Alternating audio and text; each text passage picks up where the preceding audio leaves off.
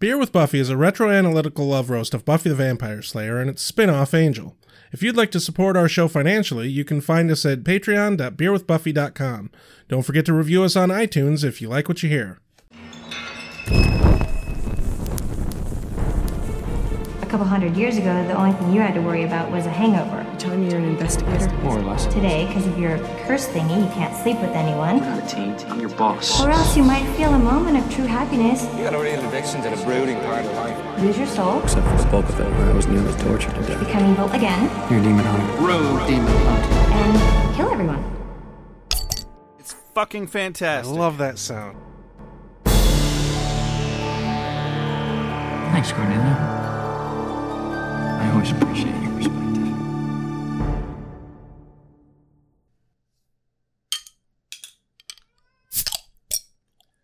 Hello! Hi, Welcome to Ale with Angel. I'm Rex. I'm Josh. and today's episode, we're reviewing Season 2, Episode 3 First Impressions What was your first impression, Rex? of the episode? Mine was Or- poorly. Yes. Of you, of this planet, my family, school. I don't know. Pick one. Go with it. Oh, Yeah. I don't know. I think my first impression of you was actually pretty good. Oh, splendid. We continued being friends after we met, so that says something, right? It says lots of things. Where do I begin? Well, first thing right out of the box, let's do my favorite thing to do. I'm going to go ahead and I'm going to read off a big old fat list of all of our favorite executive doodle doos, also known as executive producers. But since I'm a weirdo and I say offensive things, I say executive doodle doos. We have Christina, Lauren Jewell, Catherine Parkinson, Karen Moon, Chris Veman, not Patrick JF this week again, Hilly Hilfman, Scarlett Choi, Janella Lindauer, Simo Pinty, Meredith McCaslin, Rose Clark, C in Quotes Heaps, Andy Burgess, K. Fronome, Father Defenestrato, Matthew and DeBurr, Kelly McAdams, Shuby Pathick, Jesse Rain, and Carrie Phillips. Oh yeah. that list is good. Thank you so very much. Without you, this show literally is not possible. It's delicious. I could eat it right up.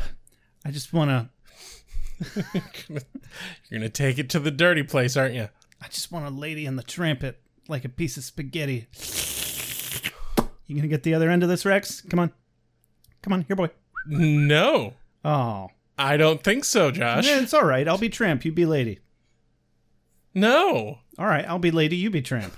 No, that wasn't the issue. Edgar, you want to pick up some slack here?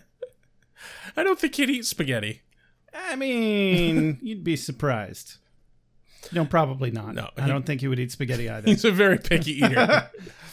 Mister, I have to have my food in the form of a slurry. you fuzzy bastard. Spoiled little bastard. Hey, Rex, why don't you read us a new review that we have Yes, we have a new review. from iTunes specifically? Yes, a new iTunes review, a five star review from Little Paper Penguin. I like that name. Right? It's Poppy. yeah, Little Paper Penguin. yeah, exactly. I can't not bob my head back and forth as I Yeah. say it. Little Paper Penguin. So Little pa- Little Paper Penguin writes, "I may have to buy merch.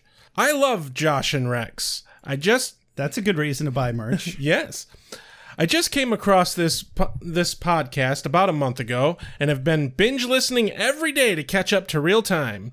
Rex and Josh balance each other well and I really enjoy listening to them. Josh's antics and Rex's annoyance at said antics keep me cracking up.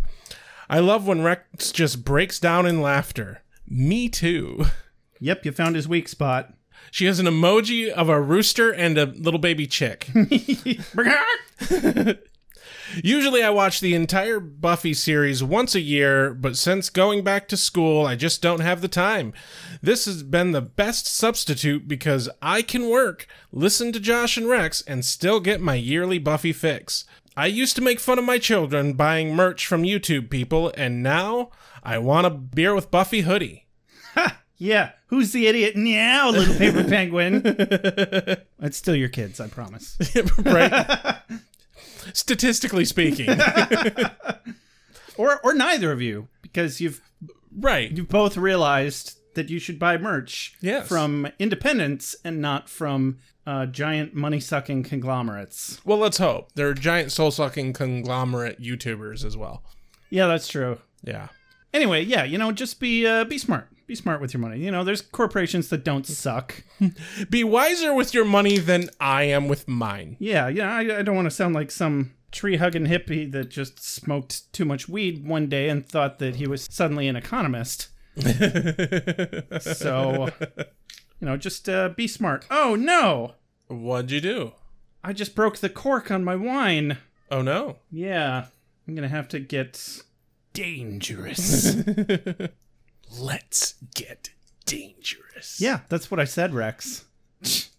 I know it's a Darkwing Duck reference. Yes. It's one of my favorite fucking cartoons. Well, in the meantime, while I'm working on this cork, uh, hey guys, remember those two things that we just talked about? Patreon supporters and iTunes reviews? Well, if you'd like to be our supporter, there's a great way that you can do that for free. And it's called leaving us a review on iTunes. Guess what? We'll read it live on the air. And when I say live, I mean on a heavily edited recording Yes. and, you know, with post processed. Uh oh. I just pushed the cork further in. oh, that's what that noise was? Yep. It almost sounded like an Edgar like hurt noise. Yeah, no, your cat's fine, I promise. It's just my wine is gonna have a little bit of cork in it, so It's gonna be a little corky. it's gonna be a little. It'll never be as quirky as me. what did I hear about cork? Oh, shut up, Odo. shut up and drink your wine. Oh, I miss Principal Snyder so much. I know, right?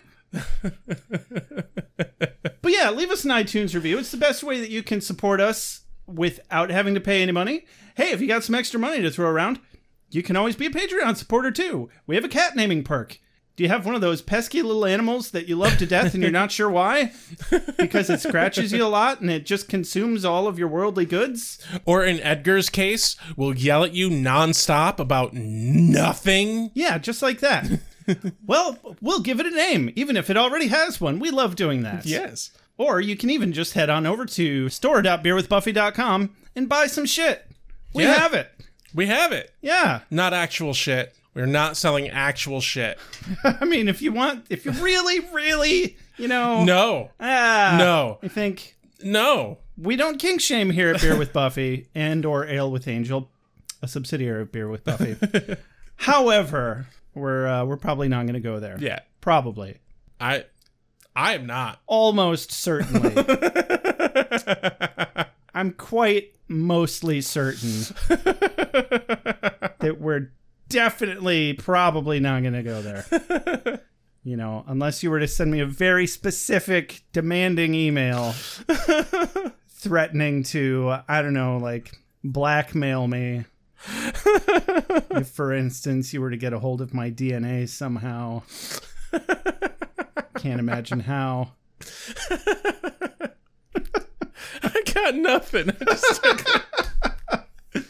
sometimes I just gotta let you go. 'cause And I yet just you got let me go. You let me go on and on, and uh, and I dig these holes, and then I poop in them. no poop for you.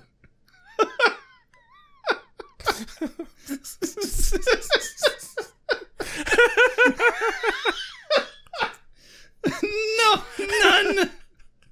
No poop. Fuck. You heard me. That doesn't help. I gotta find a wine glass anyway. It's behind the beer with Buffy mug. not going well. okay, I kind of sort of have enough of an opening to pour some wine out of this, this cork fiasco debacle mess that I've gotten myself into here. So today on Bad Wine Tasting with Bad Wine, I'm drinking a wine called Intrinsic. It's got some absolutely stunning, gorgeous artwork on the front of it. It really does. It is uh, labeled as a 2018 Red Blend Columbia Valley wine. I'm just going to read the back of the label real quick. Street art and winemaking, an unexpected pairing. We aged Cabernet Franc on Malbec skins and Malbec on Cabernet Franc skins for nine months to create a layered wine with silky, refined overtones. Street artist Zimmer took the wine style and perfectly symbolized it in the latest collaboration. 51% Cabernet Franc, 49% Malbec. There you go, everybody. Now I'm going to taste it. How? Why in the fuck have you not been doing the the bad wine tasting in that voice? I didn't think there was a huge demand for Thurston J. Howell from Gilligan's Island on our podcast, but now that I know, I guess we'll just have to bring him up more. But then you have to pick up the slack and do some Gilligan and the Skipper impressions. I don't remember enough about that show to pull that off. In fact, you know, when we're done reviewing Buffy and Angel, we're just going to have to move on to Gilligan's Island. No, Little buddy! no, Gosh. I refuse. I refuse. Gosh, Skipper, I didn't know what I did Drink wrong. your fucking wine. okay, but only because I want to. I should hope that's why you drink it, not because I told you to. Huh. You know, every week I I learn a little more about myself when it comes to wine. Mainly that I have no idea what I'm doing and that I have a horribly unrefined palate. And I know I'm pretty sure I said that last week too. You, you did. I'm definitely getting quite a lot of uh, grapey aftertaste on the front. And uh, here, let me try it again. Oh yeah, definitely grapes on the on the end there too, on the back, if you will. It's a lot of grapes that taste like they've been aged in wood. Hmm. It's definitely red. I dare say. It's so much better when you just really bullshit it like this. It's probably slightly alcoholic. Going out on a limb here. you know that tanniny feeling? I don't really either, but somebody told me about it one time. All right, it's decent. I you know, you could probably get the same thing out of a box, but it's a beautiful label. If I remember, I'll post the picture. But I generally don't no. remember to do that, and I'm sorry. But if it's really bugging you, go ahead and look it up. It's called intrinsic. Intrinsic. It's intrinsically, it'll get you drunk, and it tastes decent too. So there's As that. long as you like grapes. Yeah. Do you like grapes? well, we like paying way too much money for grapes and being snobs about it. this one was $21. Yeah, that seems expensive to me. I'm pretty sure I have that much in change in my pocket. I keep it on me so that I can throw it at poor people as I walk by. Keeps them from attacking me. Oh God. It's like playing uh, an arcade game for me. okay, okay, okay. I'm. I think it's time for a, syno- a parental synopsis. Joshua, quit talking to your snobby ass friend and get back to work. What the what the hell are you doing anyway, Josh? What do you think you're doing? Joshua. Why? Just because I'm sleeping all day? You're not my real dad. Yeah, no wonder you're a loser, you lazy bastard, sleeping your life away when you should be out working. Work, work, work, work, work, work, work. If you're not working, you're dying. Why not both? Why not? Eh, fucking millennials with your new age ideas of being happy. New age? Didn't you grow up in the 60s and 70s? Free love, man! yeah, and I hated hippies then, too. Now wake your ass up and go fight your demons. I've had a vision, Daddy. Don't call me Daddy, it's creepy. I've had a vision, cishet white man stereotype. Now that's more like it and you're in danger, Daddy. I'm going to have to be close to you for a while. That's it. Get the hearse. I'm checking out early. but, Daddy, all you have to do is have feelings and be honest and open about them with me. No! But daddy, don't you want a relationship with me? Daddy, your son, your blood. Oh, there's gonna be a relationship with blood. Now get out, you fucking hippie. Very well, Daddy. I will take my visions elsewhere to where they are appreciated. Like, I don't know. An old flame that died by my hand ages ago. Kind of like, hey, like Darla, who keeps showing up in Angel's dreams and seems to be sneaky snaking her way into his subconscious and depriving him of sleep. As we see all throughout this episode, where Angel is helping Gunn hunt down a demon named Divac. But shit gets gritty when Cordy has a vision showing her that Gunn is in danger. Wesley and Angel aren't answering their phones, so she takes Angel's car to save Gunn, but he's not in danger yet. Angel's car gets stolen while she's checking in on him, and they go on a zany adventure to find it in whatever chop shop it landed in.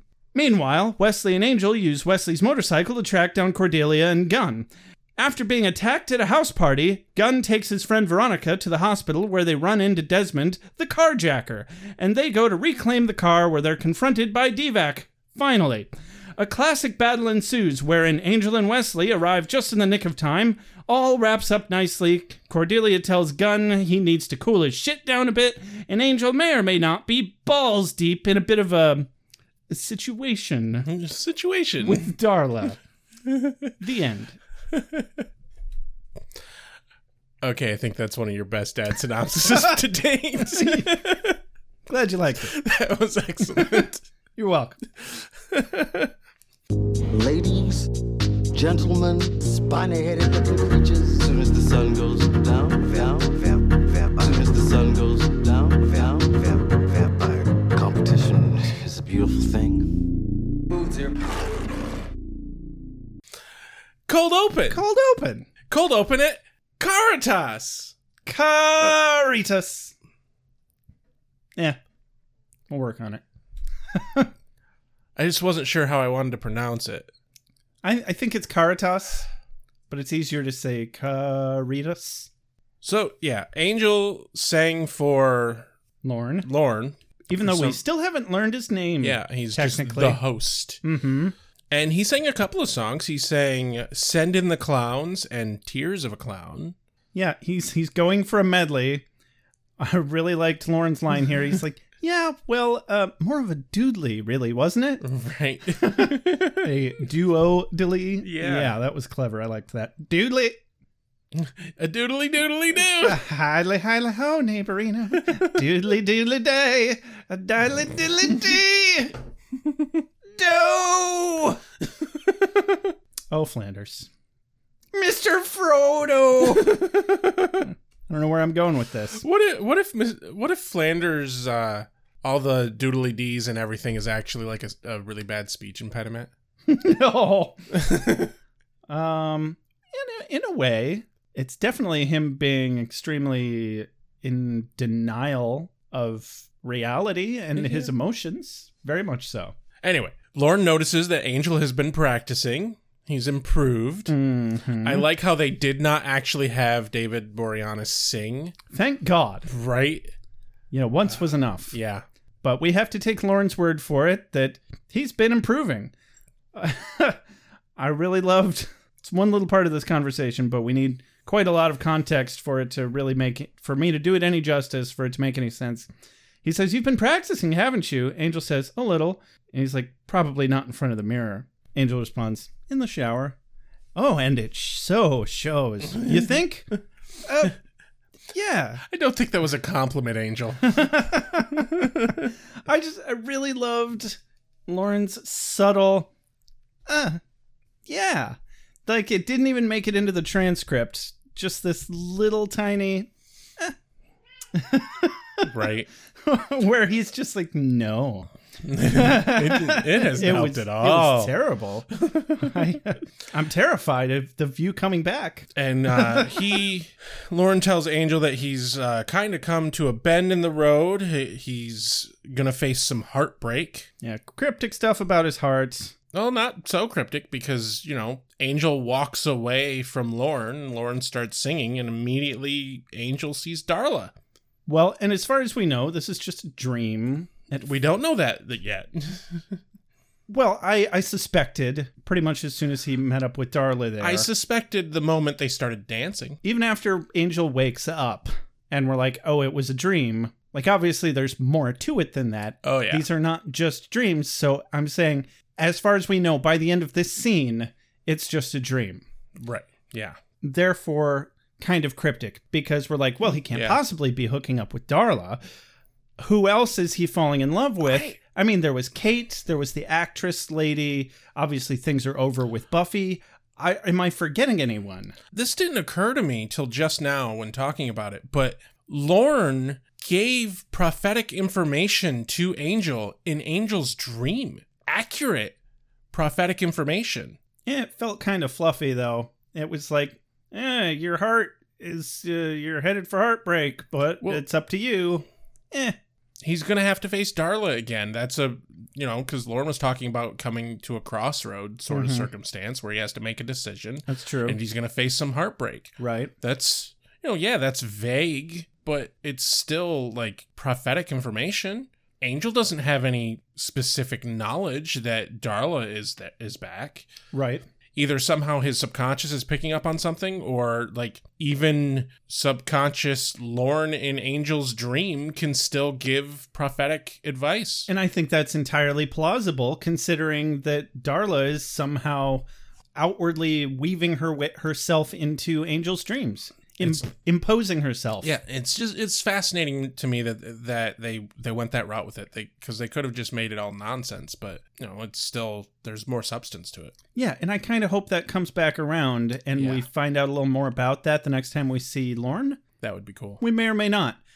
But uh, definitely open to opinions on, you know, from anybody that wants to weigh in on that. Give us a call at 269 743 0783.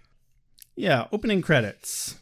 Uh, Cordelia is dusting. She's yes, like, man, this place is never going to get clean. she's dusting and complaining. Yeah, fu- it's not going to get clean like that. No.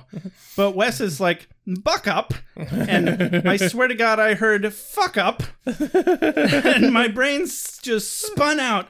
Fuck up. It's just a little dust. Dear God, Cordelia, I dare say, fuck you and fuck your cleaning. And most of all, fuck your dust. Fuck your moats right in their dusty little anuses. Fuck them so hard that they begin to impregnate one another and breed new dust until they die of overpopulation. But in the meantime, they suffocate you by having a big dirty dust orgy in your lungs. In conclusion and summation, fuck your dust. all because Wow, all because he said uh, buck up. Well, I like the bit that because she's complaining about it and she's like, "Oh, this is so horrible." And Wesley's response is basically like, "Well, I guess we'll just move right back into your living room then." and she's like, "No, okay, fine, dusting, dusting, dusting." But even her line here, she says, This isn't mere dust. This is sun of dust. This is the kind of dust that spawns countless generations of little baby dust. I give up. Now, you know what? I wrote my whole little tirade Before that, before I heard that line about. son of dust. No, I, yeah, I wrote my whole little tirade about dust orgies and overpopulation of dust. And then she takes it to the same fucking place practically. Well, and they hammer in the dust orginess of the episode too. like dust is everywhere. Oh, yes. it's well. a, a veritable dust orgy. I was definitely on the same wavelength as one of the writers. yeah, Today. Apparently, Uh, enter Gunn. And Who's- boy, he is coming in hot. he's just an asshole. Yeah, he's just angry. A lot of aggression. I just want to put some fucking cucumbers on his face, play some Kenny G, just to see how much more angry it makes him. You know? Nothing makes people angrier than Kenny G and not being able to see because there's fucking food on their face. It's infuriating. So- but he wants to see Angel because it's fucking three thirty, and they have a goddamn four o'clock appointment. Right. Like, what the fuck? You're there a half hour early? I- Shut the hell up. They've been running a hotel for like one fucking day, and they already have a Karen at the front desk. More importantly, like he's like, I've been up since dawn. It's like You're not He's a undead! You're not a vampire. yeah. and Cord- Cordy's even like, uh, vampire. Yes, they Wesley and Cordelia assure him that Angel will get the fuck up and do whatever the fuck he wants, whenever the fuck he wants. So please kindly go fuck yourself. In fact, here, if you're feeling peckish, have a bit of dust. Anyone? No? Dust. it breeds in your respiratory system. Just like grandma used to make. God.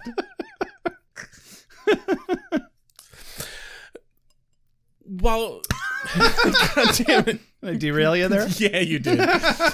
no, so Cordy, Cordy's like trying to talk him down, and she's like, "Well, look, if you really need help so badly, we can help you." And fucking Gun is like, "What can C three PO and stick figure Barbie do?" Yeah, I swear. he, how long's he been holding on to those ones? Right? a while, definitely a while. A minute. Yeah. But well, his whole his whole fucking attitude is like, no, I need serious muscle, and and you can't possibly help. You have no experience with demons and the like. Yeah, fuck off, Gun. Yeah, seriously. Enter Doofus Cockslap.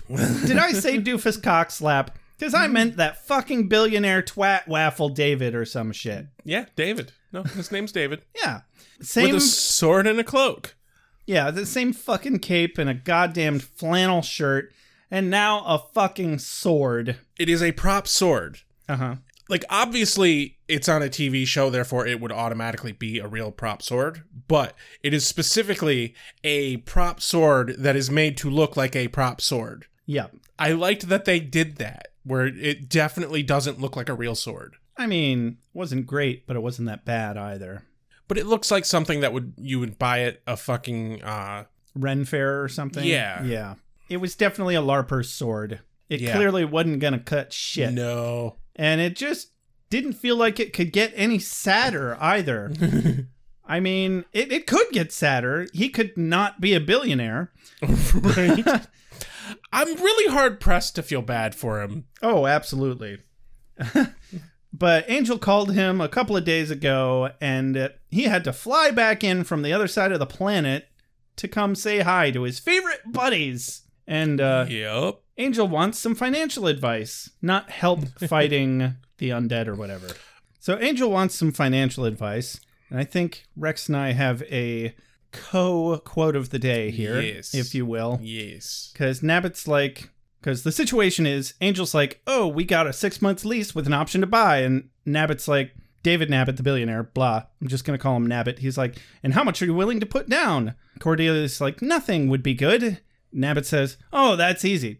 You could look into seller financing, take over the owner's payments, and skip the bank completely, or you could make a play for a preservation grant, offer to restore the original decor and get the city and the feds to give you a tax break and a loan at a sweetheart rate, or you could apply for an FHA and get a PMI in lieu of a down payment. And then Cordy, all hot and bothered, is like, is anybody else getting warm?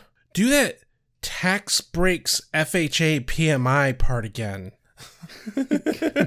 He just, you know, he drops this nerdy LARPing shit, faux D and D dungeon nonsense, and uh, Cordy suddenly, her her little nerd fetish comes out, or she's just that in love with money.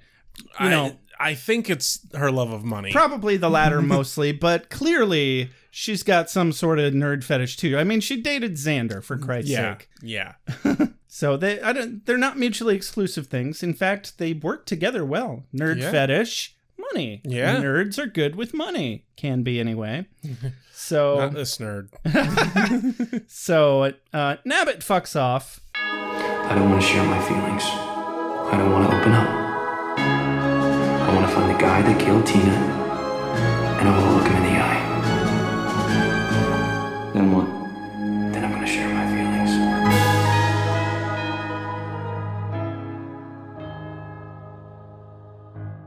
David fucks off, and then Gun's all about, oh, you, we should get going right now. What the hell? We have a deadline. Yeah. Angel is actively getting ready to leave as he's saying all this shit. And I'm like, shut the fuck up, gun.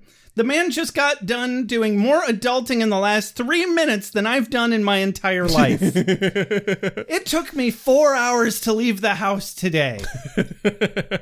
this man just woke up, got coffee, figured out a plan to buy this hotel, and made a plan to go meet up with your demon stool pigeon in three minutes. Yeah. So why don't you cut him some slack? just, just a little bit of slack. well, and again, like he, you know, immediately Angel's like, "Oh, all right, uh, Cordy, you're gonna drive. Wesley, let's go." And Gun's like, "Well, we can't bring them. they can't come along. We're supposed to be warriors." Yeah, and I get that we need some sort of, you know, conflict in the ranks, otherwise it gets a little too. Right. Oh, look how happy we all are! Ugh. It's we're the fucking Care Bears. I, I Yay." have things to say, but here I'll just add just just a touch too much of that conflict in this episode. Thank you. Yeah, Sometimes they lay it on Just a, a a bit much. wee bit thick, Just a wee bit thick. but you know, now that Cordelia and Wesley are thick as thieves, yeah. they had to throw somebody else in the mix to fuck some shit up. My favorite part though is uh as they're getting ready to leave and Angel's like, "No, gun. We need them. They they know what the fuck they're doing. Let's Yeah, go." They're not your gang gun, so it's not your call. Now shut up. and they start walking towards the car and Wesley has just this shit-eaten grin on his face as he goes, "Shotgun." Which makes me laugh even more to think that not only did Gunn not get his way, but now he has to sit in the back seat yeah. to Wesley.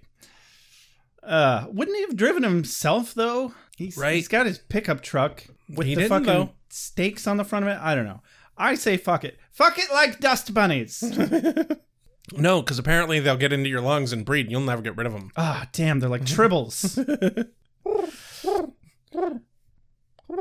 It's more of a pigeon. so, you don't want pigeons fucking like bunnies and triples in your lungs? No, that actually sounds quite That horrible. sounds like getting COVID. yeah. Don't do that, everybody. Hey guys, we figured out what COVID is. It's actually tiny pigeons and tribbles and anything else that makes cooing noises having sex in your lungs. so we cut to a shady parking garage where hey the gang's all here everyone piles on out of the car Whee! Speaking of clown songs, we have clown cars. Nah, it's not nearly enough people to be a clown car. Whatever. So they find their informant, Jamil, yep some poor bastard, or so it seems, who's been whipped and beaten into submission by Divac. Divac. yes Divac? d-vac Divac. i honestly i think they were really just wanting to call him d-bag and they couldn't do that so they're like "Look, what's something that sounds close Um, just swap out the B for a V. It's practically the same letter. Yeah. yeah there we go Yeah. d-bag So- d-bag Divac. This is the demon that they're after. He's like uh, uh not a not a dingus, not a redfish. Uh, what's it called? A McGonagall. Ma- MacGuffin? MacGuffin. He's like a MacGuffin. Something that they're after. No, it's a dingus. Something that Yeah. they're after just to drive the plot. Yep. And also to give them a s- kind of sort of boss fight at the end. yes yes Yeah. So um dingus demon. Jamil's backing out. He's afraid of Divac more than he's afraid of Gun. He doesn't want the money. He just came here to be like, "Hey, I can't help you, but you have a rep." Because I Gun, guess. but Gun doesn't scare the shit out of him near as much as Divac, and so of course the only logical conclusion and course of action here is to beat the shit out of him some more. Gun applies some concussive interrogation techniques. How about those concussive te- interrogation techniques? I will maintain your brain with my fist. It's gonna save you all kinds of money on insurance. I don't think that's how this works. You're kind of costing me money. Shut up. Yes, you should have Think told. of all the hospital bills. Should have told me what I wanted to know. so yeah, Gun should. I want to see that. I want to see somebody punching someone else, and as they're punching them, they're just like, "It's gonna cost you so much money in healthcare." This is hurting me way more than it hurts you. Actually, that's a lie. Gunn should get a government job. I think he'd be great at it. Right? Yeah. Seems like it. And It's actually really easy to sit and judge Gunn like he's a real person during this scene and be like, that's really a bad technique to get a out of, information out of an informant Right. or you know somebody and anybody don't waterboard it, it's bad and even Angel's stepping in and Cordelia are like stop doing that he's not evil we can't hurt people and we're sitting back like yeah they're right don't do that gun I feel like this is just a really unfair, poor representation of black people in this scene. Um, I, there's there's a certain amount of that. I, I just I'm not sure how I feel about how they're writing his character so far. Yeah, he's got some great heart, some great humor, and we love where he's coming from, and um, they're giving a voice to black people. That's I- great, um, but they're also not doing it justice. No, no. Like every so I'm going to say literally every single instance so far that we've seen Gunn before this episode was better written than he is in this episode. The the way Gunn is specifically written in this episode is not good. Yeah. But there's still this theme, even in previous episodes, where they keep putting him in a position for Angel to be the fatherly white savior Yeah. multiple times over now. And it's not like KKK white supremacist racist, but it feels very, look how not racist I am racist. Yeah. Uh, Yeah. yeah, we're hip with it, you guys. Anyway, what um Angel stops him from beating the dude and then a bunch of vampires come in. The informant is like, "Oh, look, they they followed me. Run." And he runs off. He fucks right off. And a bunch of vampires come in. And at this moment I just wanted to say four fighters is too many for the people who do the cinematography and the fighting choreography for this show because this fight scene is garbage. Too busy? Way too busy, way too fast edited, no idea what the fuck is actually going on. You know, I felt the same way about the the later fight too. Yeah. And that's why most of the time I just zone out during fights and I'm like, okay, fight, fight, fight, fight, fight. There's definitely been some instances in the past where, you know, there were there were fights worth zoning out from, but the fights in this episode, especially when you have the whole fucking gang, four fighters, too much to keep track of. Yeah. I mean, I'll get to it more later, but there were spots in the in the final fight where I couldn't even tell. I watched it several times and I was like, when did that one vamp get killed? It didn't. They just they flubbed Yeah. it. Uh, and they probably did the same shit here. I was paying even less attention to this fight.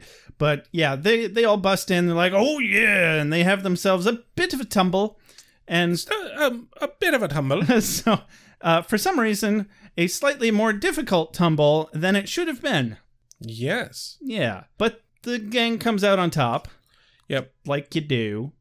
they kind of cut the end of the fight off and the whole gang is leaned up against angel's car they're all battered and bruised um Moaning, literally, yeah about their minor but painful injuries.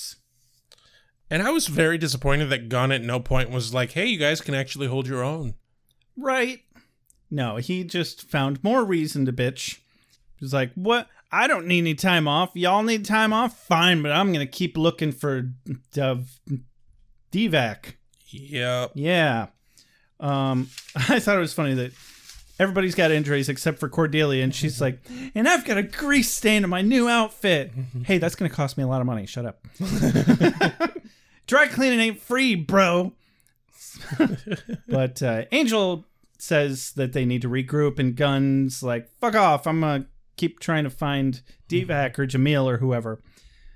One and the same. Little does he know. Ooh, spoilers. My bad.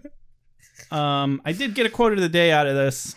no i didn't get any shoot It's kind of a whole conversation here. I'm just going to read the whole thing and I'll try and weed out as I go which part was the actual quote of the day. All so right. Cordelia says, Hey, when you do find him, you may want to be a little more Guy Pearce in LA Confidential and less Michael Madsen in Reservoir Dogs. Gunn's like, I haven't bothered to see a movie since Denzel was robbed at the Oscars for Malcolm X. Later, Gunn fucks off. Wesley's like, well, that was quite a performance. Cordelia's like, I know, talk about being wound up too tight. Wesley's like, uh, no, I mean Denzel. oh, well, he's always great. Then Wesley says to Angel, what about you? Well, who doesn't love Denzel? no, I mean, what you said before, it's true. I've never seen you have so much trouble with a simple vampire before. Off day, let's go. Yeah.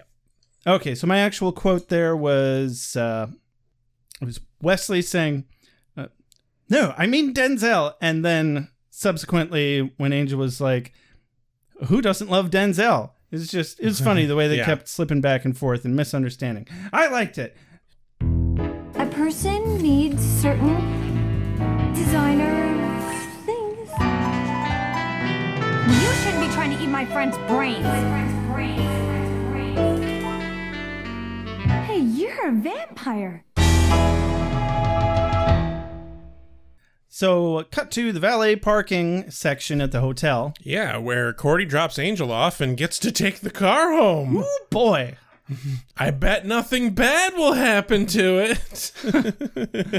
What could possibly go wrong? I have no idea. and uh, he says, just bring the car back tomorrow because he wants to get some sleep. She notes that he's been doing a lot of that recently. yes. I think it's mono. Obviously. All that kissing with Darla. He doesn't know where she's been. He's got the hell mono. the hell mono. Hell mono. You know there probably is a hell mono. Ah, hell mono. That's what you say when you get the hell mono. Did you ever have mono? Mm-mm. I never did either. Ah, shucks. Probably didn't make out with enough women.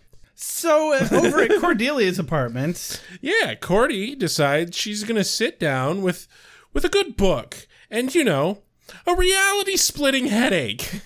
right? She yells at Dennis because it's freezing like a meat locker in her apartment. Uh, we see the dial on the thermostat move up on its own as she thanks Dennis. Damn it, I want a Ghost Butler roommate. Right, Jeez. right. And then Cordelia has, as you, what'd you call it? A re- reality splitting headache. yes. yes, one of those. Yes. It was like that episode of Rick and Morty where their time splits in powers of two. Yes, actually. That's exactly what it is. It splits her reality open so much that it spans across commercial breaks. and it's Gun swinging a sword. It looked like a sword to me anyway, and he's in trouble, I guess. Yep. And Cordelia uses Dennis like he's a telekinetic power rather effectively. Yeah. Dennis, phone! Wingardium Leviosa! no, it's Leviosa. No, anyway. Uh, and uh, yeah, bam, just like that. Phone. I'm still waiting for Futurama style iPhones, honestly, Right. because then you never have to carry around your phone because it's in your eye. I want I want that. so Shut bad. up and take my money! There's actually a company that exists, and I forget the name of it now, but I looked it up, and you can invest in this company. They are they're producing prototypes for bionic contacts that you put in, and they give you an interactive HUD. Yeah, you were telling me about that. Um, the minimum investment price is something like ten thousand dollars. Ooh, wow. I do not have ten thousand dollars, but let me tell you, friend, if I did, I would be investing in their company. We're not their investor demographic No, or donator demographic. I but you know what I am? I'm their their consumer potential demographic. consumer. Yes. like please, please. what virtual reality 24/7? Why not? What could possibly go wrong? Hey, augmented reality. Okay. Yeah, I suppose you're you're not wrong. All I'm saying is I really just want some sort of facial recognition set up so that people's names appear above their heads and I can finally remember people's names. That that's the first thing we're going to do with it. And then lots more things after that. GPS directions that are like footprints on the ground for you to follow. Like how fucking sweet would that be? Nah, that that ruined every Elder Scrolls since Mar- after Morrowind, so I don't want that in real life. Fuck that. But if you were like in fucking downtown Chicago, If I'm lost or whatever and I Yeah. need and I just need to get somewhere quickly, Yeah, sure. bionic contacts, man. They're the future. I want them. Whoa. But in the meantime, you know, I guess a ghost works. I'm just hoping everybody appreciates that when I quoted Futurama just now, "Shut up and take my money," that that's the actual episode that that meme is from. ab- Oh, is it? about the iPhones? oh, I did not actually know you're that. fucking welcome. Congratulations. Thanks. What were we talking about? Uh, iPhones. Oh, right. Augmented Cordy ca- reality content. No, Cordy calls Angel. Oh, Angels- phones in the year 2000. Cordy calls Angel. Angel sleeps through the phone. He hears the ringing in his dreams, though. yeah, he's like, what the fuck is that noise? And Darla's I like, fucking hate that. oh, it'll go away. oh. And for me, it was always Trying to turn off your alarm, but it won't turn off. right. yeah. and it was never my actual alarm. Like it was always some device in the dream, like a radio or something, and I can't get it to turn off. Yeah.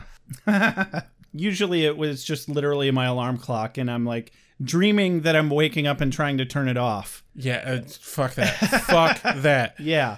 But anyway, Angel and Darla are laying in these outdoor lounge chairs wearing bathing suits and sunglasses. They're moonbathing.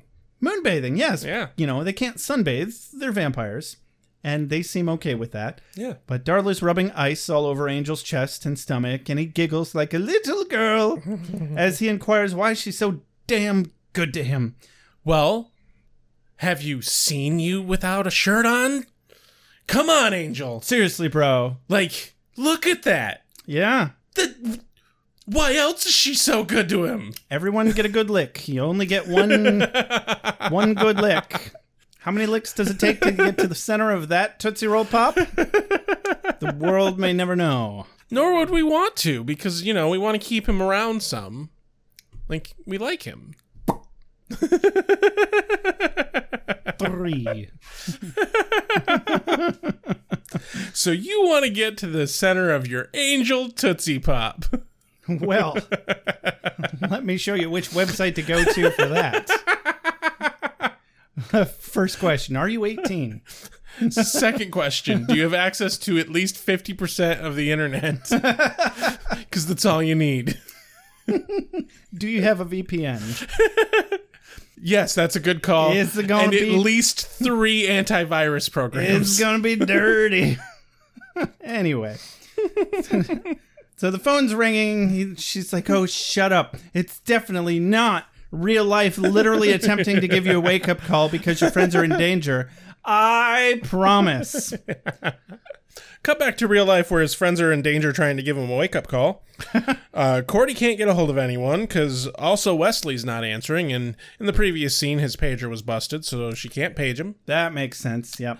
Uh, she leaves a long, rambly message on his answering machine. Mostly, she just tells Wesley to get Angel when he gets the message and to meet her at Gun's place when he gets the message. Yep. And she decides that she'll need a weapon before leaving in too much haste. And she just gives the best pep talk. The best pep talk. After, after grabbing a small axe from the closet. Quote, okay, I'm gonna die. I'm gonna die. I mean, There you go.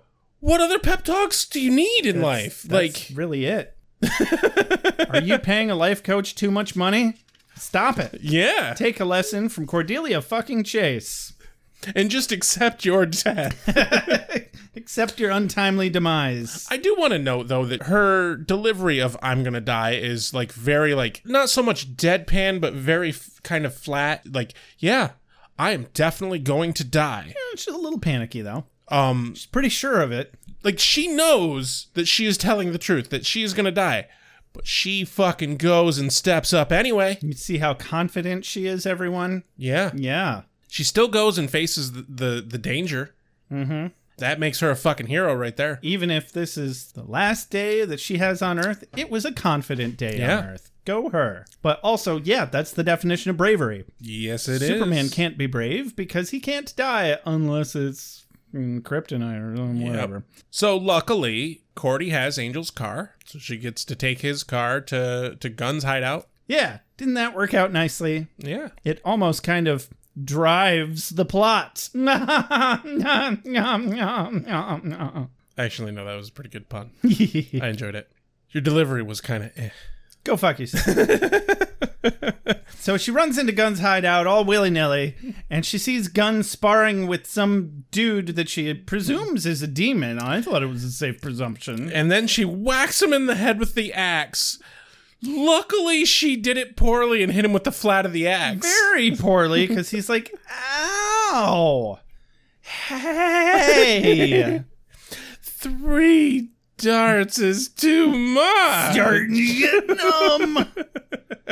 and uh, I haven't said it for a season or two. We are going to repeat our jokes about every two or three seasons, guys. Yes. so it was about time for that one to come up again.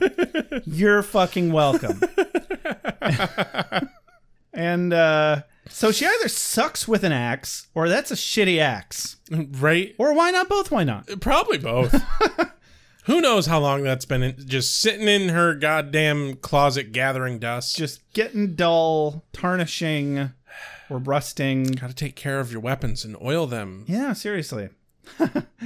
One time, uh, a local fight master theater dude let me borrow a couple of his stage weapons, and I left them outside, literally stuck in the dirt Oh my god. for several days. and stupid me, I was like still a teenager, late teens, but nevertheless. And I gave them back to him that way. And I'm surprised he didn't murder me in Right. retrospect. right? Yeah. Oh my. Because they were rusty, they were banged up. I mean, they're designed to take hits because they're made of very soft metal. Right. Yeah. And then they're not that hard to clean up being soft metal. And I, you know, I didn't know how to clean them up. Whatever, I'm sure it was fun. Yeah. I can hold a note for a long time. Actually, I can hold a note forever. But eventually, that's just noise. It's the change we're listening for. The note coming after and the one after that. That's what makes it music.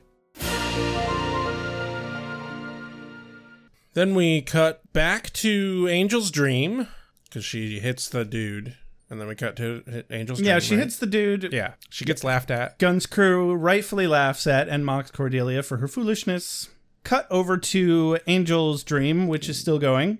They're they're on the porch now instead of doing their moon bathing thing, unless they were doing that on the porch. But it looked they were like they were at the beach. It's a dream. They Who can knows? do it wherever they want.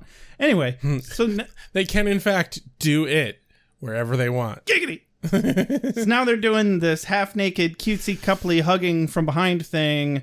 Darla's all, I gotta go. And Angel's all, nuh uh, I'm codependent. And she's all, I'm in danger. And he's all, shut up, baby, I know it. then, Then the camera pans over. We find out that the banging is coming from Wesley. Who's, banging.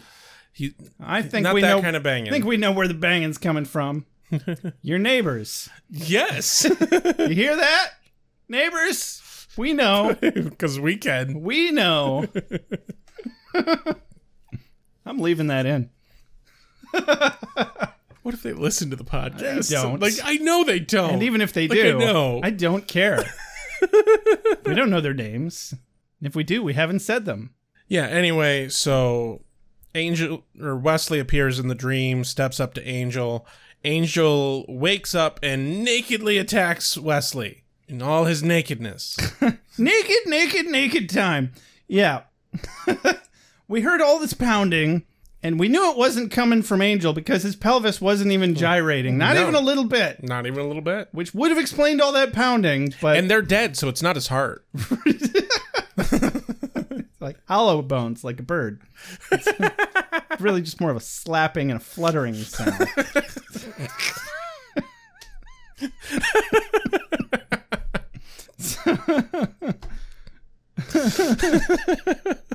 but Wesley was over there hard at work, like the busy little goddamn beaver he is, building a nice old classic coffin for Angel to not Yep. sleep in. Yeah, because he doesn't sleep in coffins. And uh, he's like, Wesley, stop it.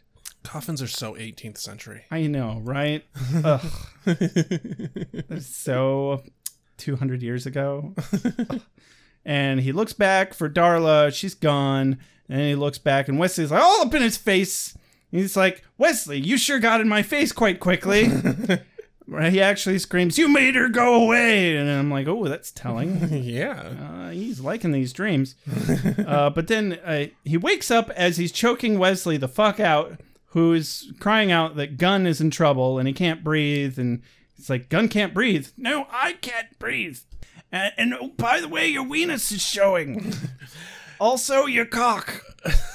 but mostly your weenus. Cover up your weenus, you filthy, filthy boy. Wesley was very much more bothered by Angel being naked than Angel actually nearly killing him. You're not wrong. It's Angel like, was no, stop being naked if you're gonna kill me. Angel was all, "Oh, mortals and their foolish, foolish modesty." Need a hand? No, no, I don't need any naked hands. I mean, penis. Uh, no, a cock. I mean, salami. No, what I meant to say was peanut butter dog licking jelly on a hot dog bun. Wait, no, hear me out on this one. Um, fellatio. Shit. Okay, Wesley. Jeez, I'll get dressed. Fucking prude. Cock.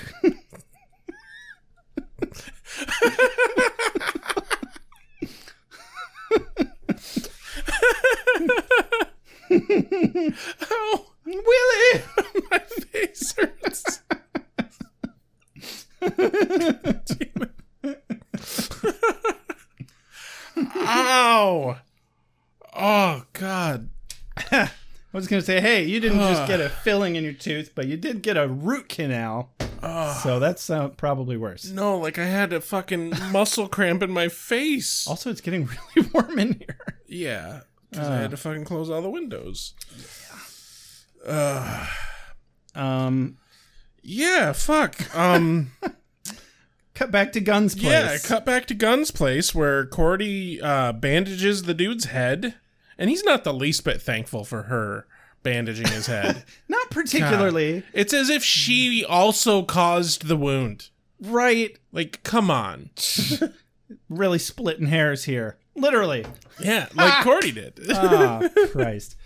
But I think you cracked my skull. Gun. Because her line is like, oh, there, as good as new. And he goes, I think you cracked my skull. And she goes, well, that's new. It's also new. you got a new crack in your skull. You're welcome. but Gunn also is not particularly thankful for Cordelia's services. no. And I mean, you can't really blame him this time. So he escorts her to her car, or rather, Angel's car. Or rather, an empty parking lot. Yeah. On the way, she explains that he should listen to her because she is a vision girl. And she's scared for him, and he's all, yeah, well, I don't need no white beauty queens running to my rescue in front of my crew. And, uh, okay, I kind of get his point there, but Oh, you know, yeah. they step Totally get it. outside. Dude, where's my car? Dude, where's your car? Yeah. uh, cut to the hotel where Wesley says, "So, where's your car?" Yeah, and we immediately cut back to, to Gunn and Cordy, uh, where he gives her a ride in his truck, which the fucking uh, steak launcher thing wasn't even on the back. yeah, he, he totally stripped it of all the cool shit. Yeah, I mean, I guess it's probably not street legal or something. I guess. If, you know, if you're concerned about such things. And uh, gun.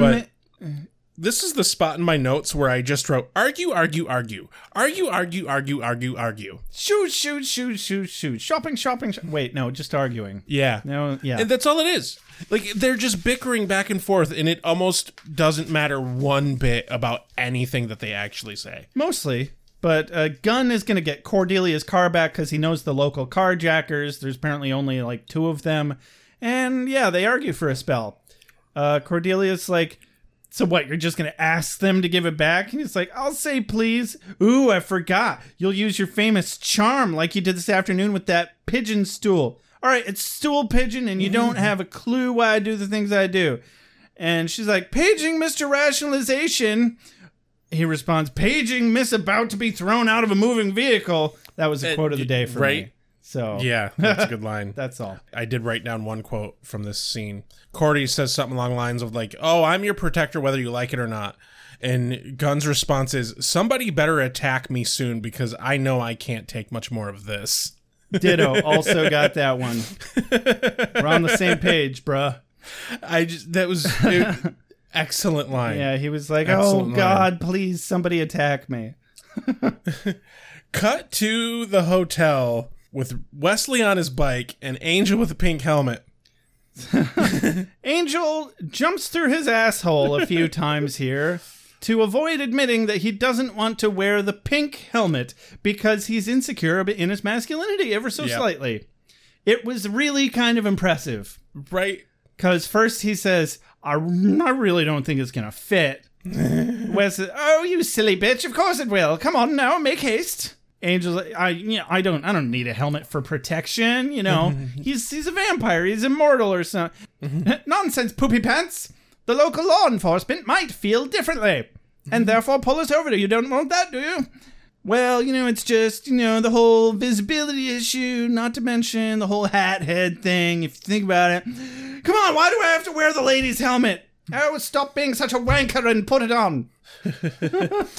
So my favorite bit in the whole scene though is he puts he puts the helmet on and he just gives this staring daggers look at Wesley and Wesley with a grin on his face says Looks good. Hop on board, gorgeous. You'll pay for this. Worth it. God, the chemistry that they've gotten out of these two characters is just fantastic. Yeah, not not only is it worth it on Wesley's side, but I can't wait to see how Angel gets back at him. Yeah.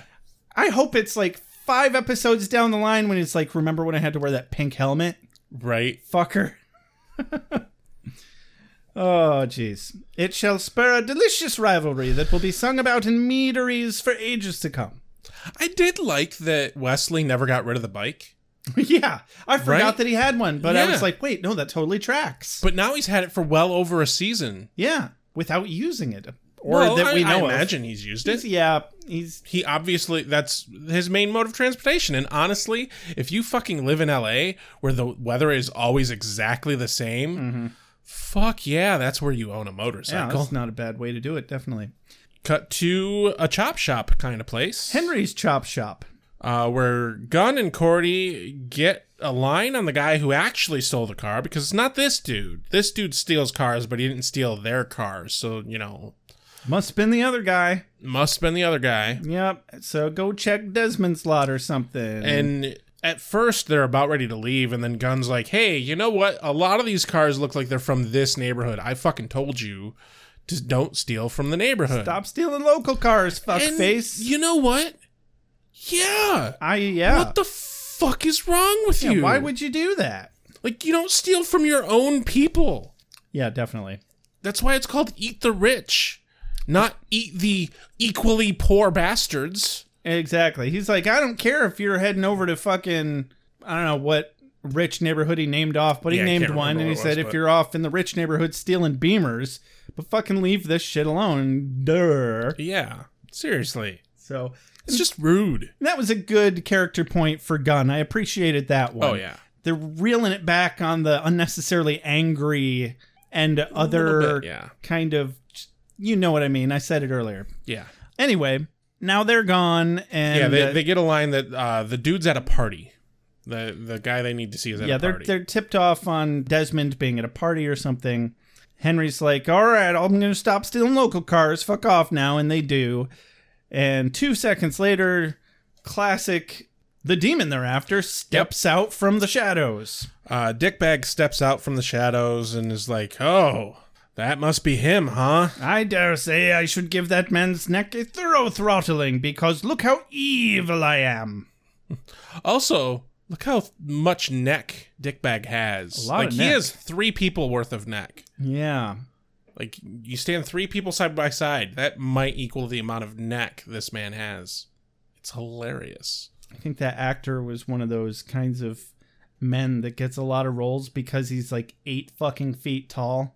Right? But they used him up on a you know. Speaking of throwaway demon characters, we Right. just had one on the previous episode of Buffy. Yeah. Now we get got another one, here. and like I said, he's a dingus character, quite literally. he's just there for something for the main cast to chase after to drive the plot. Yeah, because the car thief is like, oh, that's gone, blah, blah, blah, blah. He's such an asshole. And Dickbag's like, I know who he is. Tonight it ends. Okay. Dun, dun, dun. Um, Oh, you we're scared of you. He's coming to get us. He's gonna get us. Coming to get you. The Claw. They might as well have named him the Claw. Yeah, pretty much. We get a brief shot of Angel and Wesley riding the motorcycle. We know that it's Wesley and Angel riding the motorcycle because he's wearing that pink helmet. Yeah. Um, you know, also context. Yes. Hmm. Fucking context. So, there's still a place in this world for traditional research. Even a solitary soldier such as myself recognizes that a free exchange of intelligence benefits the common struggle. Oh, Also, I brought in your mail and newspaper. Cut to the house party. Yeah. Uh, where immediately upon arriving at the house party, Gunn runs into one of his men playing hooky. Yeah, little fucker left his post. You don't do that shit. You're supposed to be out like fucking patrolling or something. Right? Yeah, I don't know what, but you know, if you have an arrangement, maybe don't fuck up your arrangement. Yeah. Um, or quit and go somewhere else. But you didn't do that, now did you? You're Nope. just fucking off, weren't you? Gunn, you know, bitches him out a little bit and then sends him off home. And then Cordy fucking harangues him about being, you know, too power trippy about it and everything. And like, so strict. Oh my god. like, yeah, there's a certain a certain level of like, hey, Gunn, maybe you need to kind of chill a little. But also, like, dude had a job to do, Yeah. and like, people's lives are in danger if he doesn't do his job, Yeah. presumably. Gunn's kind of a, a leader of an organization here. He needs to keep his shit together, and he's Yeah. doing a damn good job of keeping his shit together. Yeah, keeping his house in order. And uh, he's like, Well, people need discipline to survive. Now stay close to me and shut up when we go inside. And Cordelia's like, Well, I'm not your little soldier, so yeah. I know what I'm doing. I've been to parties before. You're out of your element, Donnie. I mean, Cordelia. Q white privilege. Seriously, though. Because they step inside, and Cordy blends in like uh, a. White person at a black party. like something that doesn't blend in a hot dog and a pencil sharpener. God, that would make a mess. Anyway, she doesn't blend in at all. No, she doesn't blend in. And she quickly decides to shut up and stay close to Gunn, who had just told her to do that. But she does it completely because she wants to, not because he told her to. Yeah. and then we meet Veronica, where Cordy then proceeds to put her foot into her mouth to the knee. Oh, at least. Yeah. All the way in. Like, damn, that's some impressive flexibility there, Cordy. yeah. I, I don't even and remember. from a standing position of all like wow. very flexible. yeah. I don't know how she got onto the subject of, um, oh, oh, she's like, well, uh, you know, I'm just a working girl. Well, not that kind of a working girl. Not that I couldn't be if I wanted to. Oh, I didn't mean to imply that you couldn't be if you wanted to. You could definitely be a prostitute. Fuck. um, it's just Just fucking shut up So- and stick close to gun, Cordy. so. This is my friend Cordelia, or no, not even friend. He just so this is Cordelia. she needs to shut up and stay close to Gun. So so they leave Veronica and now they're arguing about how racist Cordelia is for assuming that a couple of guys there are criminals um because they're black and I'm like, yeah, uh they're all black. Um they're in a black neighborhood. Yeah. Ah, you can't just go around assuming that people are criminals because they're black when you're in a black neighborhood, Cordelia. Or, you know, you shouldn't assume anybody is a criminal based on their skin color. Yeah, Period. See, I you know what? I think I just I'm already ankle deep Yeah. in sticking my foot down my throat with that sentence. yeah. It's so easy to do. It it can be, yeah. Um honestly, of the criminals that I know, I think none of them are black. I don't know any black criminals. I don't- I know a lot of criminals. I don't think I really know any criminals. I have a lot of white trash family. I know- Therefore, I'm related to them. I can think of one guy that's been to jail. Okay, two. They're both white so far. Uh, I know. three, still white. Yeah. Um, yeah. I know more white people who are criminals, and I've like witnessed more white people being criminals. I'm just Four, saying. still white. I'm I'm just ticking them off in my brain here. not something I usually categorize very often. It's not something I think about very often. Hello, white privilege. That is the privilege we get that we don't have to fucking think about it. But Gunn deftly responds that uh, Nabbit is a criminal because he's a billionaire.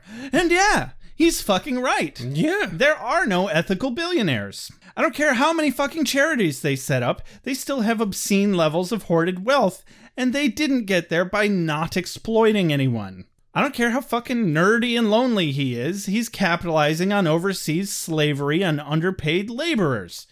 Frankly, we all are. Yeah. Every single day. Anyway, so they find Desmond the car thief guy. Just in time for fucking vampires to attack. Yeah, just in time. It was like they scheduled it or something. uh, yeah, their conversation doesn't get too far, and Guns fighting three vamps that crash the party. Yep. Veronica gets her head smashed through a fucking window. What was she even trying to do? I- She's like trying to join in on the fight somehow. I think she just got caught in the crossfire. no, she was like trying to get around some people to like get in the fight Ah, maybe she and was. like I, intervene or something. I didn't notice. It happened. But, uh, it happened she- so fast. she ends up getting thrown into this like glass shelf and gets a, a big chunk of glass stabbed into her neck. like you do. And she immediately pulls it out like you're not supposed to do. without thinking. I, you know, I know y- you're not supposed to do that, and that was my first thought as she did that. And I still think if I were in that situation, oh yeah, you'd pull it out. it'd probably you'd be, like, the first thing I did. You'd be like, goodness, this thing isn't supposed to be in my neck. I should remove it from my neck. Oh, dare say there's a large chunk of glass in my neck. Oh, I would like that not to be there. I should have it removed someday, like right now. glove, glove. Oh God. but yeah, Cordy um, Cordy sees her bleeding and immediately starts to help while Gun fights. yeah, she's doing first aid. He's finishing up the fight, and she's literally just waiting for him to finish up the fight. And he finishes, he comes and checks on them. He's like, Oh no, Veronica, I care about you, probably. And Cordelia's We're like, assuming. Yeah, yeah, definitely. I mean, he cares about everybody. He, he really does. Yeah. Um, and Cordy's Cordy's like, She needs a hospital right now, fucker. Right the fuck now. Right the fuck now. Go.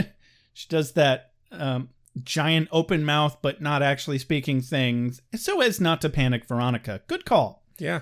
and uh, she really does have tact sometimes And honestly, like the following scene is really well done to showcase just how on the fucking ball Cordy is. oh yeah 'Cause- well we've had you know plenty of examples of this and this just goes right on Oh yeah, the top of that It- pile it's notable to me in this particular episode because they don't really do a great job of proving to Gunn that Wesley and Cordy aren't like pushovers, Mm-hmm. like he seems to think they are. They don't really do anything i that think he figures that out by the end of the episode Yeah, but they don't really. There's nothing specific that they do that makes them makes him go, "Oh, that's why." Cordy with this and a few moment and a few moments to the episode has more opportunity to show Gun that she actually knows the fuck she's doing, but they don't give Wesley a, a moment like that at all. Mm-hmm. Well, he does get to see the f- um the fight. He handles himself well in a fight, and you know they they've got a lot of character relationship building to do now, on top of lots of character to build with Gun yet still as well. Oh God, yeah, So they're in the hospital now, and Gunn's doing that extremely unhelpful thing where he's overly demanding of the people who are trying to save your friend's life. Yep. And they're all like way too nice and snappy about it, unlike any hospital ever. yep, The doctor tells Gunn and Cordy to fuck off and let her do her fucking job. I love this transition. It is damn nice. It's like the longest bam, bam, bam, bam, bam, bam, bam transition that they've done that I've ever seen in this show that I can recall. And I watched it a few times, and it's actually like a little slideshow of action shots from the fight that they just went through oh really, and Cordelia doing first aid on Veronica. It like Ah. told a little story yeah, I didn't pay enough attention to. it. in just a few seconds. It was really cool. Cut to the same hospital, but a little later. Uh huh. Uh, Cordy, I think she was coming out of the bathroom from washing blood off her hands. Speaking of Cordy's Mm. dry cleaning bill, it's Yeah. Uh, not getting any better. No, I think that sweater just needs to be tossed and replaced. Oh, it's done. It's just done. Uh, I don't know if it's the same thing she was wearing earlier, but I don't recall. I wasn't Oh, but paying attention. if it is, then hey, she only ruined one one garment. Let's hope. Let's hope. for her dry cleaning bill, let's hope. so Cordy comes up to Gunn, who's in like a waiting room area or something, and he's like really fucking angry. Uh, obviously, he blames himself for Veronica getting injured because he was at the party and the vampires were after him, and she wouldn't have gotten hurt if he hadn't been there. And it wouldn't be the Buffy slash Angel verse if somebody wasn't blaming themselves for all the things that aren't their fault. Yeah. And that they can't control. Well, and he, when he's like ranting in anger about all of this, he ends up saying his sister's name instead of Veronica's. Yeah, he says Alana instead of Veronica. And Cordy's like, wait, who? Yeah. Huh? Huh? What? Yeah. Oh, I'm, I meant Veronica. Yeah. And then, so that's an awkward. And she turns around as Desmond tries to Oh. get on a. She doesn't turn around. She's facing Gun, and Desmond like sneaks by the the entryway. and Vision hits the- Girl has Yeah. some fucking eyes in the back of her head. Yeah. As Desmond's trying to get on a goddamn elevator. fucking stop right there. Ah. Nope. Where is my friend's car? And uh, apparently, he's like, okay, scary white woman, don't hurt me. I'll take you Well- to your car. I'm with Wolfram and Hart. Everybody should have a lawyer like this. Mr. Winters shall never be convicted of any crime. Ever. Should you continue to harass our client, we'll be forced to bring him into the light of day. I want that stricken from the record. A place I'm told that's not all that healthy for you.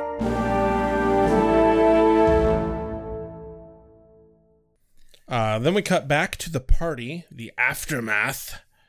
Cop lights everywhere. Angel and Wesley show up. Uh, Wesley and Captain Pink Helmet. I'm Angel. I wear a pink helmet. So there's this girl leaving the party. She's got a little bit of blood trickling down her forehead. Yeah. And she tries to walk right past Angel and Wesley, and they're on top of that. right on top of that. Not not that kind of on top of it. Yeah, very, you know, they're, They're they're handling it. handling, not that No, kind of handling it. They're um, Taking, they're um They're taking care of it, but not No, that uh, kind of taking care of it. they're they're taking con- fuck. they're Fucking it right in they're the doing beehole. their job. Yeah. d- Okay. There it is. They're doing their investigative duties. but not that kind of investigative duty. You said duty. Son of a Mm-hmm. bitch. No, there are no latex gloves. She might have an allergy. Anyway, they pull her aside. they're they're like, "Oh, you you might have a head injury," and she's like, "No, I'm fine. I'm totally fine." And they're like, "Are you sure you're fine?" And then she's like, "No, I'm totally fine." And and you're just like, "Are you sure you're okay?" And she's like, "Yeah, I'm sure I'm okay." And then he headbutts her. She's suddenly not okay anymore. Here, here. Let me take a look at that wound with my head. um, Angel, I don't think that's how. You... Oh, ha ha ha. Well, isn't that clever? Hmm. She's a vampire. I dare say. Uh, oh my god, I partied so hard. Like, I'm so lucky I didn't party myself to death. Oops. Let me fix that hangover with my head. Cut back to the garage. Uh, a random garage. It's the, it's a car hold. the car The hold. car hold. and uh, Cordelia and Gunn find the car, but she doesn't The have car. the keys. She doesn't have the car keys. They argue again for a minute until she makes the point that he should stop being a little negative Nancy and fucking help her look for the keys. Right. But hey, they don't really need to look because Dickbag there is there and he has them. Hey, dickbag, Thanks for finding the keys. D-vac, right? Yeah. Isn't that was I thought it was D-bag. Oh, they changed it. You had it changed. Okay, good, good for you. Dvac. Been a while, buddy. Yeah. We don't see you around anymore. I guess he wasn't the villain all along. The real villain was people because oh boy, the hearts of men. Am I right? am I right? Am I right? You're, you're definitely not wrong. Oh wait, no. Divac is definitely still a villain because he Yes. chokes out Gun Yeah, he picks Gun up by the neck. And uh, Cordelia high fives Gun, who reaches back to her, probably his way of asking for a weapon. Yeah, like maybe the axe. Mm, You know, I mean, pff, he definitely wanted a high five. Cordy at least tries to hit Divac with the axe herself. It does but not do a very good he job. easily stops her like an adult stopping a small child by putting their palm on their forehead while they swing impotently. And uh, he's now holding both of them. And at this point, Divac changes, like shapeshifts into the snitch. Jamil. So yeah, it turns out that he was the snitch all along, and then Cordy uses the mace on him. It's Take al- that gun. It's almost like they brought that up earlier to be something that we didn't think was going to get used later, but then they did. Yeah, Chekhov's gun. Oh, right. Yeah. Yeah. Exactly. Enter Wesley and Angel on the bike. They slide under the garage door. I'm sorry, the car hold door. yeah, there and you go. off the motorcycle. And a weird moment here where I think the the vampire that Angel encounters right away was supposed to like I think the direction here was that he was supposed to think that Angel was a woman because of the pink helmet, but it came off more like he was just into men that wear pink. right. And you know, I guess that's fine. He No, was that's like, definitely fine. because Angel But- takes off the helmet, and this this vampire is still standing there, like yeah. and then Angel just whacks him with the helmet, and I'm like, what the fuck just happened? right? That was so weird. well, and here's the thing. Like, okay, put a pink helmet on Angel. David Boreanaz is still a very tall, well-fit man. In no way does he appear to be a woman no. He's he's very masculine just shaped. because he has a pink helmet on. it looks like a dude wearing a pink helmet. I do like that Angel proceeds to beat the vampire to death with the helmet. he deserved it one Yes. way or another, whether he was a woman or not, because he's a vampire and a fuckboy, like we had said before, so ensues a very poorly shot, poorly choreographed fight scene. I mean, I've had worse, but it wasn't great. It was it was hard to follow. It was. I, I think it was, frankly, incomplete Yeah. because gunfights DVAC poorly, nothing to do with the filmography. there were at least four or five or more vampires around, and we only saw like two kills. yeah, there's only one that gets dusted and then DVAC at the end. Is that the two you're counting? No, no, there were two vampires I remember seeing getting Okay, killed. I only remember seeing one vampire actually get dusted. Uh, but Cordy's struggling with a vampire that's pinned her against the car. Then Wesley stakes it, and it, it honestly looked like he just kind of shoved a stake off screen and they threw some Some dust at um, some him. fucking sawdust at him. Dust orgy. dust in your lungs. Fucking like rabbits. Because that's what it does. dust bunnies.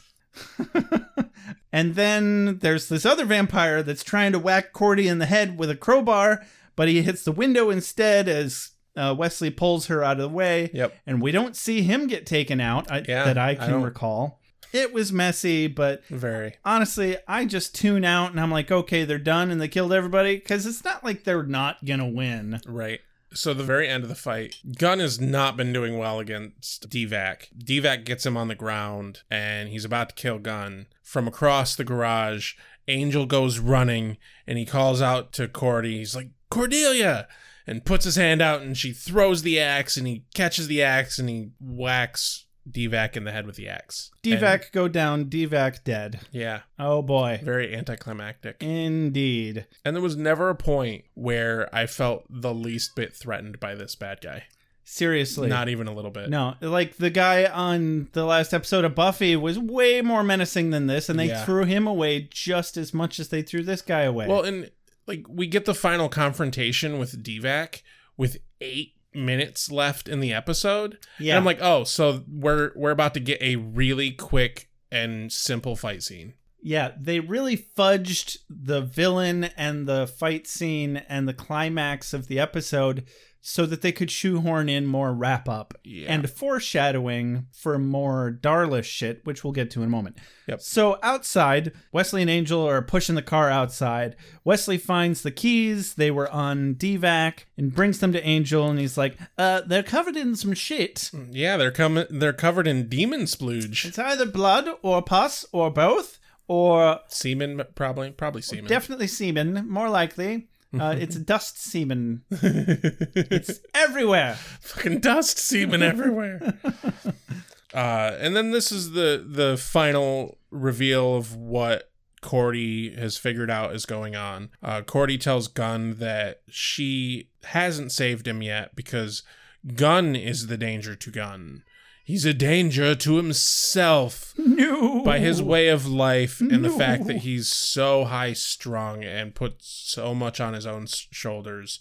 And you know, she's got valid points here. Like you can't go full octane 24/7 for fuck's sake. You burn out, you die quick that way. That is correct. Yeah. Stop being self destructive, gun. And the fucker doesn't even thank her as he drives off like a dick. He kind of smiles. and They had a thinks- little Mm, they moment had where a I guess it was moment. like understood that, you know, him smiling at her briefly was kind of his version Yeah. of a thank you or something. I don't know. Fuck it. They they seemed fine with each other now, so Yeah. I guess that's what's important. uh then, you know, Cut back to the hotel. yeah, where Angel returns home to Darla. Lucy, I'm home. Ricky. oh, Lucy. What is it, Ricky? I'm going to murder you. Wah! Wah! No, but really. so Darla's just like there in the hotel. Yeah, and like they have an established relationship now. Yeah, and I'm like, is this Angel's dream again or not? It was kind of hard to tell. And she's all, hey, I'ma blow you because I take care of you. Who takes care of you? You do. with sex. With sex and stuff. As they cut to Angel in bed one more time. So it is a dream, but now we see Darla's actually in his bed. actual arm come into the picture as she's sexually stroking his torso. And she's now like actually and they're both naked. rubbing and slurping all over They're him. both naked. And she's like, naked, naked, naked time. And she's like, oh, Angel, I could just eat you up. Literally. Get it? See what I did there? Giggity. Giggity. Yes, yes, giggity. Gerark. Gerarg. Is this from me? I must be ready. I need my strength. Strength. Give, give, give, give me more. Nights I shall walk in the Hold on. You've got something here I So how'd you feel about this episode, Josh? I felt like this was a pretty good fucking episode for the. Really? I. Okay, so the villain sucked. The villain was awful. The villain blew. I think they really choked on their own fucking vomit with what they with what they started to do with Gunn's character, but they for the most part recovered by the end of the episode. But I think they got some good character relationship establishment out of the way. I thought it was a fun Cordelia episode, but what I really liked about this episode was where they're going with Darla. oh yeah. That was Yeah. the meat and core of the episode. I, I thought it really established some good suspense and foreshadowing, and I'm really curious how it's going to play out. Yeah, it wasn't a great episode, but we're at the very least getting that overarching season Yeah. plot line from this episode, and those ones always titillate me Yes. a bit, So no matter how bad the B story was. yeah, I definitely agree. They without a doubt learned from their mistake from season one of not having bits and pieces of a standing season bad guy. Yes. They learned that lesson. They learned it well. I have no problem with the bits with Darla in it Excellent. What I do have a problem with, though, is what is the point of the episode? The point is they they want to bring Gunn into the main cast group, right? They already did in the credits. They want him to be part of the group, and they want to use Cordy as the vehicle for bringing him into the group. No pun intended. She had the vehicle. Yes, she did. Literally. Um. So the whole setup for this episode is buddy cop movie. A bit, yeah. But they didn't play it fully buddy cop movie. So I've been doing these writing courses thing online, and it's about actually writing novels. But one of the things that the, the guy says at one point is that buddy cop movies are just romantic comedies. You're not wrong. No, they're exactly the same. They're they're point for point written the same. You're right. And that's the problem here. One of the things that buddy cop movies and romantic comedies have, they have the love hate thing going on, Mhm. but then they have at least two or three moments between the characters where one of them, independent of the interactions between each other, is seeing the other person do something that is notably changing their opinion of the other person. And they don't have a single fucking moment like that. They don't have a single moment up until the very end of this episode where both Cordy and Gunn look at each other and accept that maybe the other person might know something.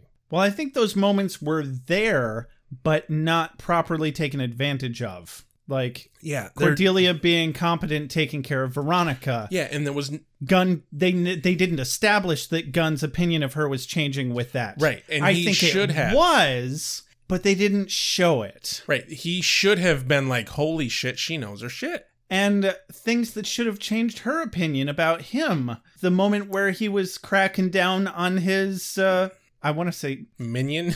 no, on, Soldier. on his on his crew, on his Yeah. soldier dude, and leaving his post. Yeah, her her response for that should have been much different. I agree. She should have had uh, a tone, a m- little bit more of an understanding and like kind of respect. Because honestly, he he did not handle that in a power trippy way. He handled that quite well. He Yeah. b- He, basically reprimanded him and said, "You need to just go home. We'll deal with this later." But they they just didn't really have the payoff for the setup. The setup is buddy cop movie, and it didn't feel buddy cop movie at all. It didn't it didn't hold up to what they promised us. No, So I think the A story of this, I think they fucking bombed. I think it bombed. I'm glad that they're learning from their mistakes with I was calling what you're calling the A plot. I was calling the B plot, but I I agree. well the, the A plot would be the plot that is the episode. The B plot is the plot that's part of the arc, the season arc. Sure. Okay. So the I think they handled that great. Love it. The bit of interactions we get between Wesley and Angel were fucking excellent. oh, that was that was good. but I think the core of the episode they bombed, and I don't think there was enough change in how Gunn and Cordy responded to each other at the end that warranted the effort. And most of their interactions just came off as really fucking boring ass bickering. Yeah. So I- I- overall, I, didn't really like the episode. Like I didn't like it at all. And you're supposed to be the optimist here. Right? because I we're both.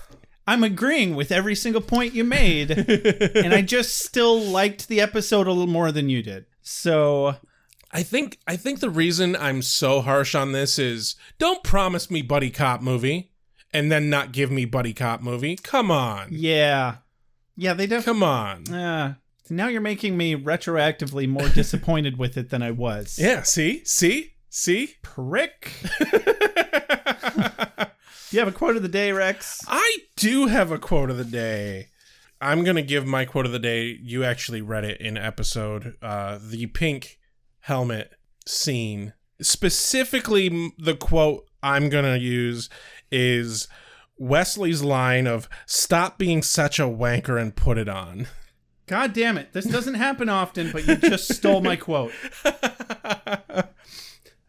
and see my runner up is the line right after that because like I was gonna combine them together because he doesn't act. Yeah. Angel doesn't say anything in between. no that's a good point And then he says, Good. Now hop on board, gorgeous.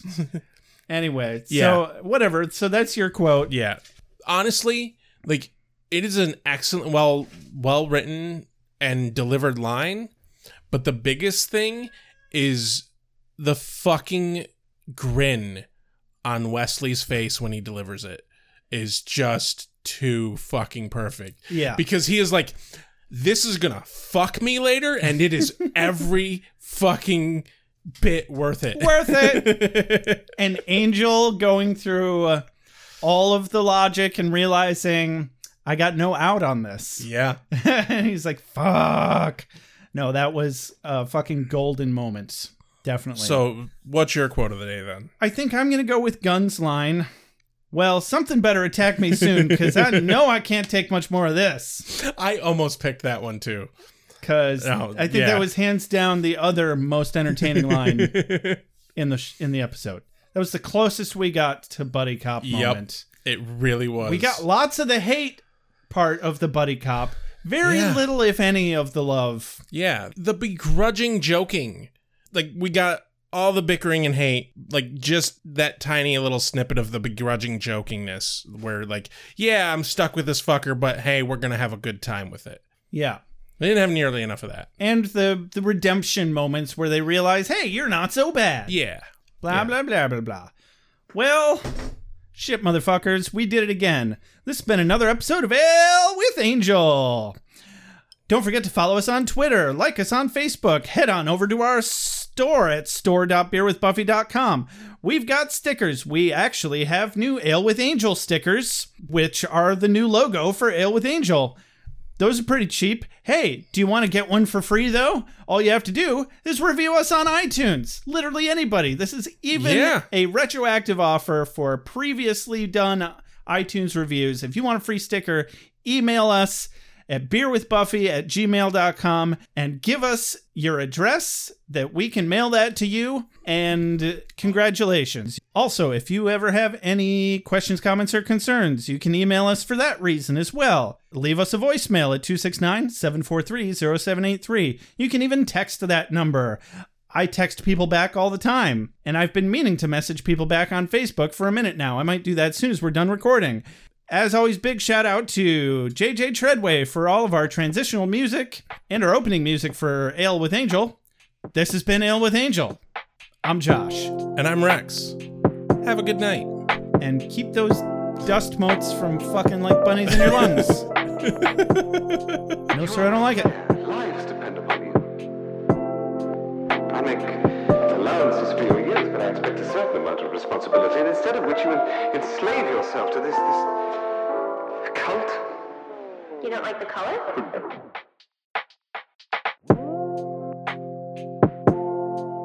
You have a sacred birthright. You were chosen to destroy vampires, not to to wave pom-poms at people. Why can't you people just leave me alone? You are the slayer.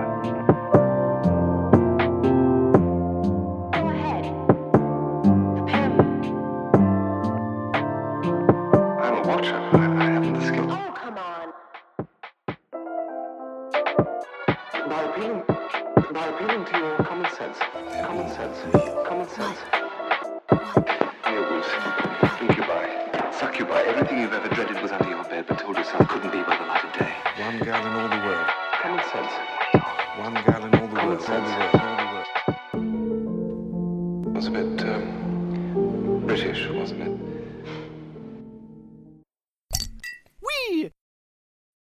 Wait, what have we done? Wh- why are we watching this?